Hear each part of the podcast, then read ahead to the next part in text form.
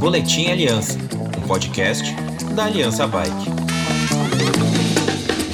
Ouvinte do Aliança Podcast, bem-vindo a mais um programa. Esse programa eu tenho a companhia do Rodrigo Coelho, que é presidente do Conselho da Aliança, e do especialista na área tributária, o Douglas Campanini, da Atos Consultoria. É, o foco dele, inclusive, são os impostos de faturamento.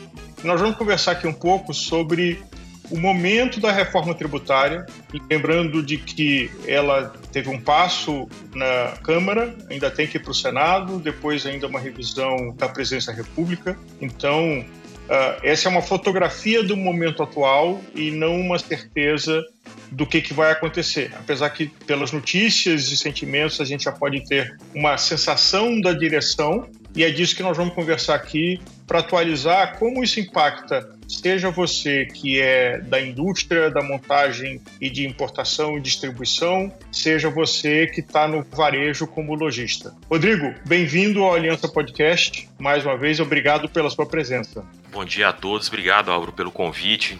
Prazer conhecer o Douglas aí.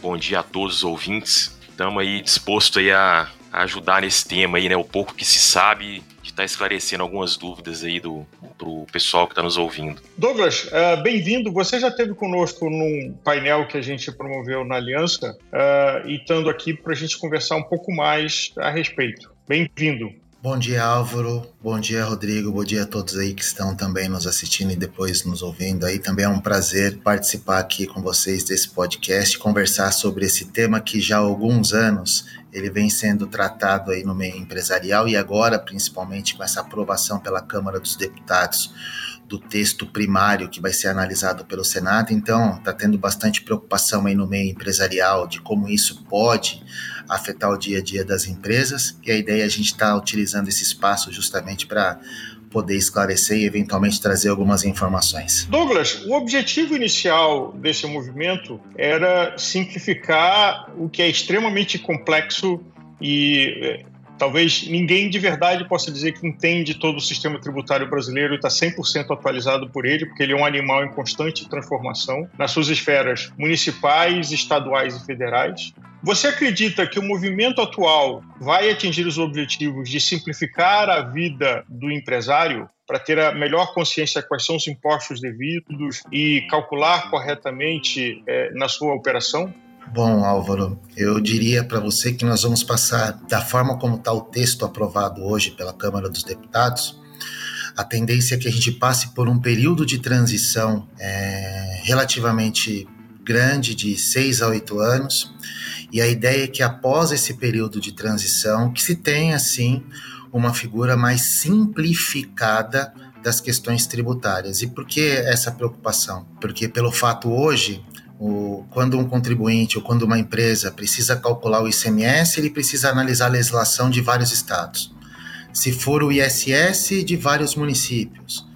É, PIS e COFINS, a gente tem uma série de problemas com relação ao que se tributa, qual que é o conceito de receita. E com a, a figura da reforma tributária, o que se objetiva aqui é que esses quatro tributos, ICMS, ISS, PIS e COFINS, tenham sempre a mesma base, os mesmos contribuintes e os mesmos regimes diferenciados. Então, ou seja, nesta visão teríamos sim uma simplificação. Ponto é que nós teremos que passar por um período de transição e que isso está, eh, é, de uma certa forma, preocupando bastante as empresas por conviverem aí com dois sistemas. Agora, um ponto importante também é a discussão de a incidência do tributo é na origem ou no destino. É, e essa, você pode falar um pouco sobre isso também? Claro. É, majoritariamente, hoje, os tributos, quando a gente olha aqui para a figura do ICMS e o ISS, eles são recolhidos seja para o estado onde se origina a operação, no caso do ICMS, ou até mesmo no caso do ISS, onde o serviço ele é prestado. E isso acaba, de uma certa forma, ocasionando a figura de que estados e municípios, buscando atrair investimentos, concederem aqui a figura dos chamados incentivos fiscais, de tal forma a tentar reduzir a tributação daquele segmento ou daquela empresa para atrair ali os investimentos para o seu local. E isso, de uma certa forma, acaba é, gerando discrepâncias entre as tributações é, das empresas dependendo da localização onde ela se coloca.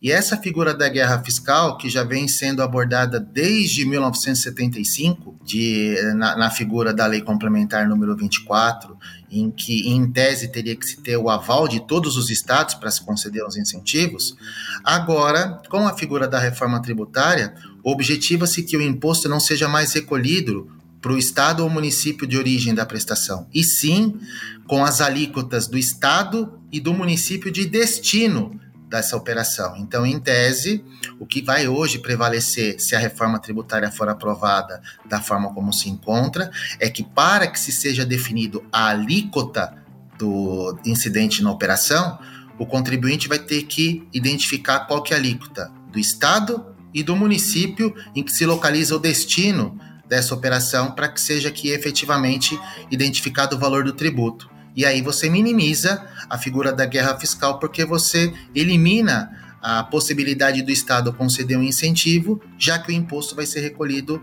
com base na alíquota definida pelo município estado de destino. Rodrigo, nós temos um país que não é tão vizinho assim, mas é uma referência, que é o Chile, que só tem dois impostos, é o IVA e o imposto de renda. É, e muita gente diz que uma das facilidades de se fazer negócio no Chile é essa simplificação tributária e o oposto no nosso caso do Brasil. Você, como empresário, como importador e montador de produtos, o quanto da tua operação hoje é consumida em saber quais são os impostos corretos e fazer o cálculo e o processamento desses impostos? Álvaro, hoje eu estimo que eu gasto mais ou menos 30% do meu tempo só discutindo isso diariamente. É, a gente tem um time comercial aqui, a gente abrange o Brasil todo. É, então, tanto representantes quanto supervisores, gerentes de venda, nenhum deles conseguem assimilar quais são os tributos, dependendo da situação da venda. Então, diariamente eu recebo pessoas aqui, ligações, pessoas aqui na, meu, na minha sala, questionando né, o, qual, qual seria o imposto se vender para o estado tal, se o cliente for no regime tributário Y. Então, isso nos consome muito tempo. É, não é para qualquer um. Eu conheço empresários até de, de, de, médio porte, né? Não vamos falar daqueles pequenos, não. Que quando a gente vai bater um papo, a gente vê que o, eles estão, assim, apesar de ter uma empresa de médio porte, eles, eles não, não dominam praticamente nada do, da tributação. É, o que o contador está passando ali no final do, do mês para eles, eles estão fazendo aquele acerto e estão tendo um, um, um, grande gasto aí, por isso hoje esses empresários costumam contratar as consultorias e a consultoria ela tem muito o que fazer, porque o, o mato geralmente está muito alto na, na maioria dessas empresas, né? Então, assim, é, se o próprio empresário não começar a, a entender e atuar dentro do, do próprio negócio, é, vai existir muito gargalo e, e ele vai tomar muito prejuízo em cima disso. E você, do que a gente viu na Câmara e está acompanhando pela imprensa, você acredita que a gente está numa direção de uma simplificação importante da estrutura tributária e do tempo que um empresário e, e a sua organização vai tomar para administrar o assunto impostos? Eu acredito que a simplificação, ela com certeza, ela é, ela é bem-vinda. É, isso já é um, um, desejo aí de anos aí de, de, de fazer uma reforma desse tipo. Agora, obviamente, tem muitas lacunas a serem preenchidas, né? Por exemplo, é, vou, vou te citar um exemplo. Não, não está na pauta, mas o imposto de importação, por exemplo. Nós temos várias alíquotas de imposto de importação. Será se vai continuar do jeito que está o imposto de importação? É, vamos colocar aí também a, sobre o, o estadual, a ST. Será se vai existir a ST ainda, ou provavelmente não, vai deixar de existir, que é um imposto também que, que a gente ocupa muito tempo aí, que de repente um produto deixa de ter ST, outro passa a ter ST, cada estado tem um MVA diferente, que é uma alíquota de, de agregação. Então existe essa, essas lacunas, e principalmente com, com relação ao Simples Nacional, que já foi falado que o Simples Nacional eles não, eles não vão mexer. Quem é Simples Nacional não vai perder os benefícios. Ok, mas como funciona isso? Eles vão continuar então a não creditar o imposto, que no caso é o IBS, né, o, o imposto novo, ou IVA. Eles vão continuar a não creditar esse imposto, entre aspas, vão estar pagando duas vezes o imposto, sendo que no nosso setor, 95% das lojas de bicicletas existentes, elas estão nesse regime. Do Simples Nacional. Então existem essas lacunas a serem, a serem preenchidas. Douglas, uh, acho que o Rodrigo trouxe ótimos pontos. Primeiro, para esclarecer, a substituição tributária, o ST, e imposto de importação estão no escopo dessa reforma tributária ou dessa discussão atual? Infelizmente, o imposto de importação ainda vai se manter da forma como se encontra hoje, ou seja, a ideia aqui dessa discussão desse, desse tema da reforma, ele não está abrangendo aqui a figura do imposto de importação, até porque o imposto de importação ele tem uma figura aqui regulatória de mercado, né? Então nesse cenário ainda ele continua vigente com todas as especificidades que ele possui hoje por NCM, por alíquota, é, por, por, item. Então, na figura da, do imposto de importação, teremos ainda a manutenção dessas regras. Já quando a gente fala da questão da substituição tributária, é, a figura de MVA, é, estados diferentes, a intenção é que isso sim seja objeto de simplificação. Então, ou seja, hoje nós temos aqui vários segmentos, e no caso da, das bicicletas isso também é, é, é, é visível, você ter aí a figura da antecipação do imposto que seria devido lá pelo revendedor do produto quando chega no consumidor final. Então, hoje a intenção é que com a reforma que essa figura não exista mais ou seja, todo o tributo ele vai ser recolhido no momento em que a operação é feita. Então, não teremos mais aqui, a não ser que o Senado traga alguma novidade com relação à revisão do texto, mas da forma como está hoje na, no texto aprovado, nós não teremos também mais aqui a figura da substituição tributária. Por outro lado, no que diz respeito à figura do simples, nós temos aqui dois pontos que devem ser observados. Primeiro, mantém-se a figura do simples, entretanto, os tributos que estão inseridos na discussão da reforma e que também são recolhidos na, na dentro da, da opção pelo simples, que nós temos aqui o ICMS, PIS, COFINS, o ISS. O que, que vai acontecer? A empresa do simples ela vai poder permanecer no regime da forma como se encontra, e proporcionalmente ao que ela recolher deste montante, destes tributos que estão sendo substituídos, o comprador ele vai poder apropriar um crédito. Então, ou seja, se hoje, de uma forma muito simples, se hoje se tem lá um percentual de 3% que ele recolhe sumarizando todos os tributos. Desses 3%, vai precisar ser verificado o que está sendo recolhido ali a título de PIS, COFINS, ICMS e proporcionalmente a essa parcela,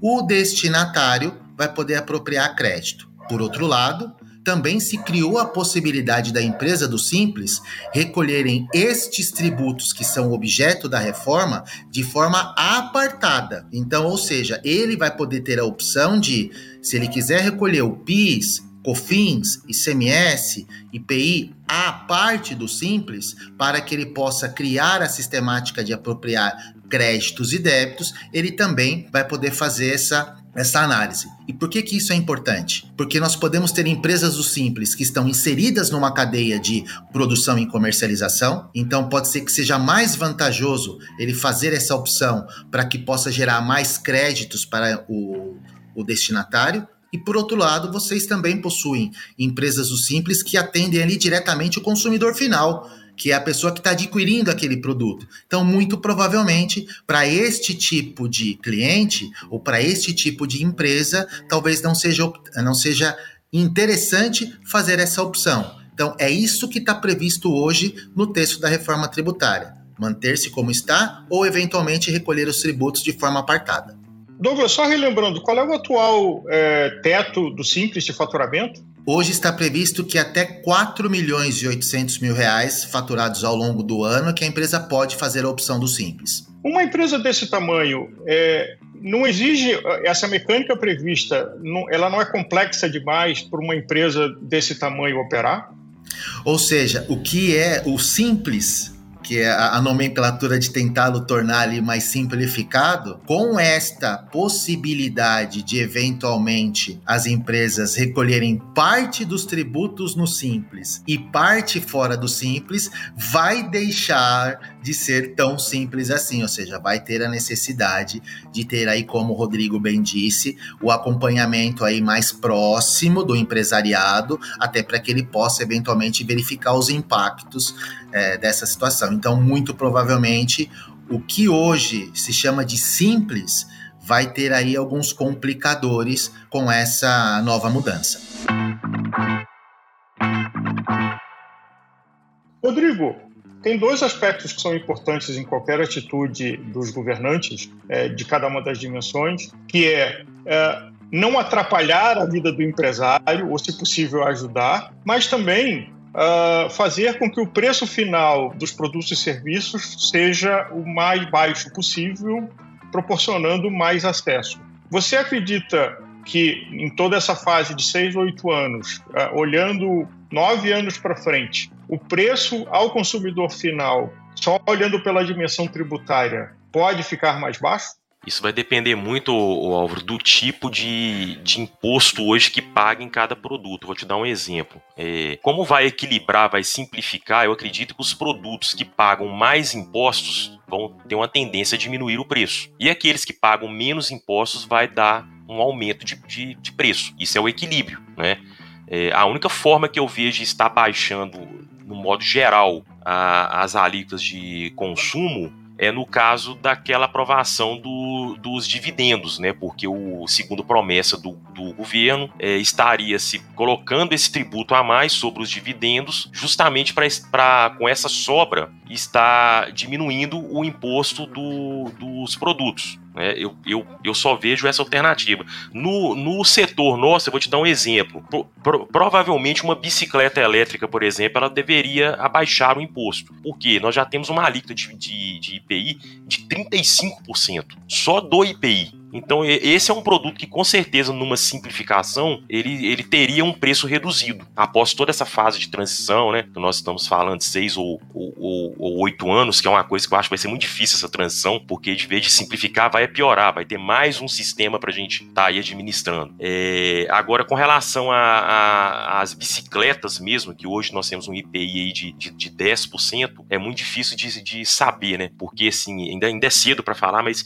estima-se que uma alíquota, eles estão falando ainda uma alíquota geral de 28%, parece, né? É, então, assim, eu acredito que uma bicicleta ela não vai ter nenhum, nenhum benefício em cima de uma, de uma alíquota dessa. Douglas, grande parte dos lojistas, dos 4 mil lojistas do Brasil, é, como mencionou o Rodrigo, estão no Simples. É, e talvez seja uma prática comum de que haja um prolabore o mínimo possível e que o sócio dessa organização retire seus rendimentos a partir de dividendos que hoje são isentos. É, há algum horizonte disso mudar? É, e o motivo disso é porque a carga tributária em cima de prolabore chega a quase 50%. Então, esse empresário decide ter um prolabore mínimo, simbólico quase, mas uh, o seu sustento, o seu uh, retorno do negócio é pela distribuição de dividendos que hoje não paga imposto. Isso vai mudar? Ah, está previsto no texto da reforma que, ah, se ela aprovada, o governo federal tem até 180 dias para encaminhar um projeto de lei para discutir a tributação sobre a renda. Então, muito provavelmente,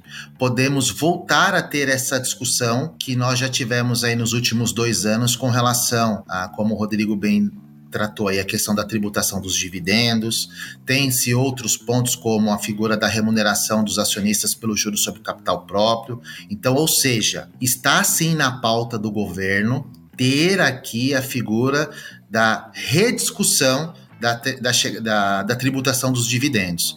Então, po, podemos é, enfrentar aqui, após a aprovação da, do texto da reforma tributária, sim, essa discussão da eventual tributação dos dividendos. Rodrigo, a, a TSW também, o grupo JPP, também presta serviços. E uma discussão que, pelo menos na imprensa, é, foi bem ativa, é de que essa reforma tributária vai punir o setor de serviços, aumentando a carga tributária. Como é que você está acompanhando isso? É, isso tem muito a ver com o que eu acabei de, de dizer, né? Os, os, setores que pagam menos impostos, a tendência é, é ter um, um, um aumento. O, o, ISS, dependendo do, do local onde você está, eu já vi ISS de 2 a 5 ou 6% de, de alíquota. Então, isso é uma alíquota bem, bem inferior a uma alíquota hoje de PIS, com fins e IPI da maioria dos, dos produtos. Então, nessa nessa equalização, nessa simplificação, tendência é sim o setor de serviço ele está pagando mais, a não ser que exista alguma lei complementar e mais para frente dando algum, algum subsídio em cima dessas alíquotas aí. Douglas, vários países existem uh, existe a adoção do chamado IVA, que é um imposto único uh, com uma única tarifa por que, que não é possível implementar isso no Brasil no curto prazo? Quando a gente fala de um imposto único, é, a grande dificuldade aqui no Brasil é que nós temos três esferas. A figura do federalismo aqui ela é muito forte: União, Estados e municípios. Então, quando você vê em países como é, França, Espanha, que a sua dimensão territorial ela é muito inferior à nossa, a possibilidade de você ter um regime simplificado com menos alíquotas ela é mais fácil de implementação.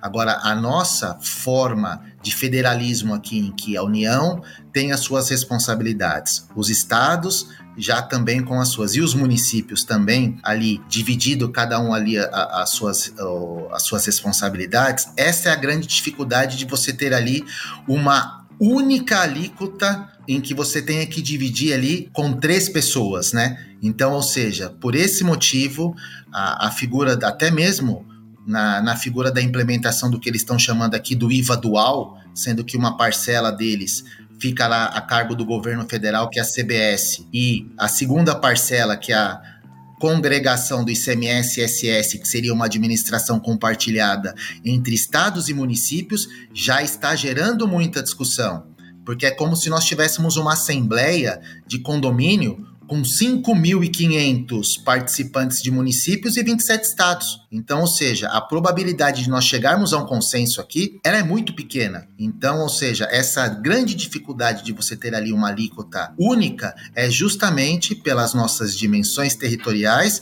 e também pela forma como o federalismo aqui no Brasil ele foi criado, pela figura das instâncias do governo federal, estadual e municipal. Então, até mesmo trazendo aqui o que o, Rodrigo está comentando, olha, é, como é que a gente pode ter aqui a figura do impacto das alíquotas? O que se busca aqui, e isso, é, pelo menos essa transparência a gente tem acompanhado nessas discussões, não se busca aqui a redução da carga tributária. Nesse primeiro momento, o que está se buscando é você ter uma simplificação com uma redistribuição. Setores que atualmente hoje têm é, tributações muito diferenciadas com é, reduções, isenções, vão ser mais afetados do que aqueles setores, como até mesmo o Rodrigo comentou, de você ter o IPI com alíquota de 35%. Se, se o IPEA, que está trazendo aqui uma previsão de alíquota de 28%, a gente já teria aqui efetivamente uma redução considerando um único tributo. Então, é, a, a grande questão aqui é hoje você ter a redistribuição da carga, porque você tem hoje setores que são muito onerados e tem setores hoje que tem, de uma certa forma, são onerados de uma forma mais, é, mais simples, ou seja, com menos tributação. Até lembrando de que do lado de lá das prefeituras, estados e federações tem uh, o imposto é a única fonte de receita e existem dotações que já estão comprometidas por lei, são obrigações a serem cumpridas. Então quem está do lado de lá também está preocupado em diminuir esse recurso, essa entrada de receita de impostos e os problemas decorrentes de ter menos receita. Acho que é indiscutível que a gente acha que o Estado brasileiro, nas todas as suas dimensões, ele é pesado, mas uh, essa redução de peso não é trivial de ser feita e uh, acho que esse é um cabo de força que fica no pano de fundo dessa discussão. É, os interesses do empresário, a dificuldade em fazer negócios no Brasil, empreender no Brasil mas, do outro lado, o município, a prefeitura, o Estado ou a federação que tem comprometidas uh, verbas quando entra um, um, um, E a gente vê isso em todo. Quando assume um candidato novo em qualquer dimensão, fala assim: bom, o que eu tenho discricionário aqui para orientar é muito pouco, porque quase tudo já está comprometido pelas leis que tem nesse lugar. Então, acho que essa barafunda é que é, é, tem várias dimensões, não é só o nosso desejo. Uma outra coisa, nessa guerra fiscal, existem benefícios de que alguns estados deram, uh, alguns mais longevos, como é o caso da Zona Franca de Manaus. O que a gente está acompanhando aqui, tudo isso para de acontecer imediatamente? Não, imediatamente não, né? É... O Douglas pode até confirmar, mas é, os benefícios estaduais, se eu não me engano, já existe uma, um consenso entre eles que até 2032, me, me parece, já os estados já, já teriam que extinguir esses benefícios. É, com relação à Zona Franca, já, é, já não é estadual, a gente está falando de um, de um, benefício que ele é federal, aprovado em Congresso, então isso aí tem quase mais de 40 e poucos anos ainda em, em, em vigência, né? O que se ouve falar, que inclusive é muito ruim para o setor de, de bicicletas, é a questão de, justamente por ter uma produção até menor do que o resto do país, né? Estima-se hoje, estima-se não, é, são, são dados, né? A própria Aliança tem esses dados, é, que hoje parece que 20% da produção nacional de bicicleta está concentrada na Zona Franca de Manaus. Então, o que a gente ouve falar aí, né, no que foi aprovado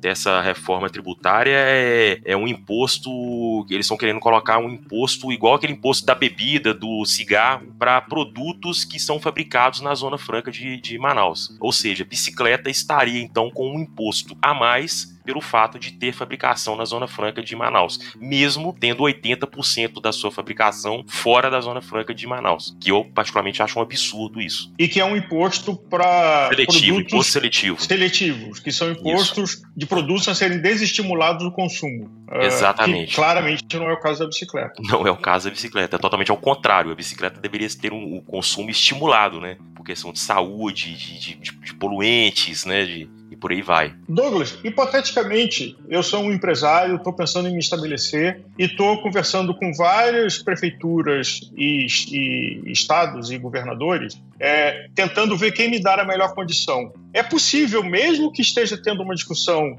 é, da reforma tributária, eu conseguir concessões e, e decidir me estabelecer num determinado município ou num determinado estado? Sim, Álvaro. Isso ainda vai permanecer, como o Rodrigo mencionou. É, existem benefícios fiscais que foram garantidos do caso do ICMS até 2032. Então, ou seja, aqueles estados que já concedem benefícios fiscais para atraírem novos negócios, estes benefícios estão garantidos a fins de ICMS até 2032. Então, se eu ainda vou me instalar ou como você mesmo mencionou, hipoteticamente, eu estou discutindo isso com os estados. Os estados ainda podem conceder esses benefícios até 2032. Então, ou seja, eu tenho ali garantido por conta de uma lei que foi editada em 2017, esses benefícios garantidos de ICMS até 2032. E a Zona Franca de Manaus, ela está garantida no mínimo até 2073. Então, ou seja, os benefícios das empresas que se instalam na Zona Franca de Manaus ou que ainda irão se instalar na Zona Franca, eles vão manter os seus níveis de tributação atualmente existentes até 2073. E aí, bem como bem lembrado pelo Rodrigo, tem essa figura do imposto seletivo, que ele tem basicamente hoje previsto na PEC duas funções. A primeira, como você bem mencionou, Álvaro, a desestimulação de produtos que sejam é, prejudiciais à saúde ou ao meio ambiente, e a segunda, como uma forma de proteção para as empresas que fabricam produtos na Zona Franca de Manaus em ter a sua competitividade caso esses produtos sejam fabricados fora da Zona Franca. Então, ou seja, a previsão desse chamado que eles é, denominaram aqui um imposto seletivo, alguns chamam de imposto do pecado, que é você ter aqui essa tributação adicional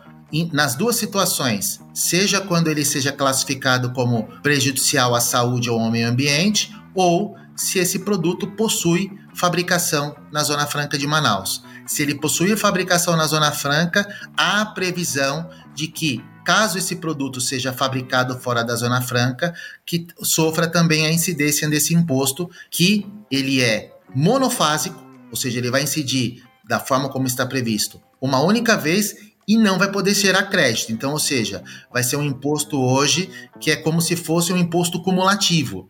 É efetivamente um, um tributo para onerar aqui, visando a proteção da Zona Franca.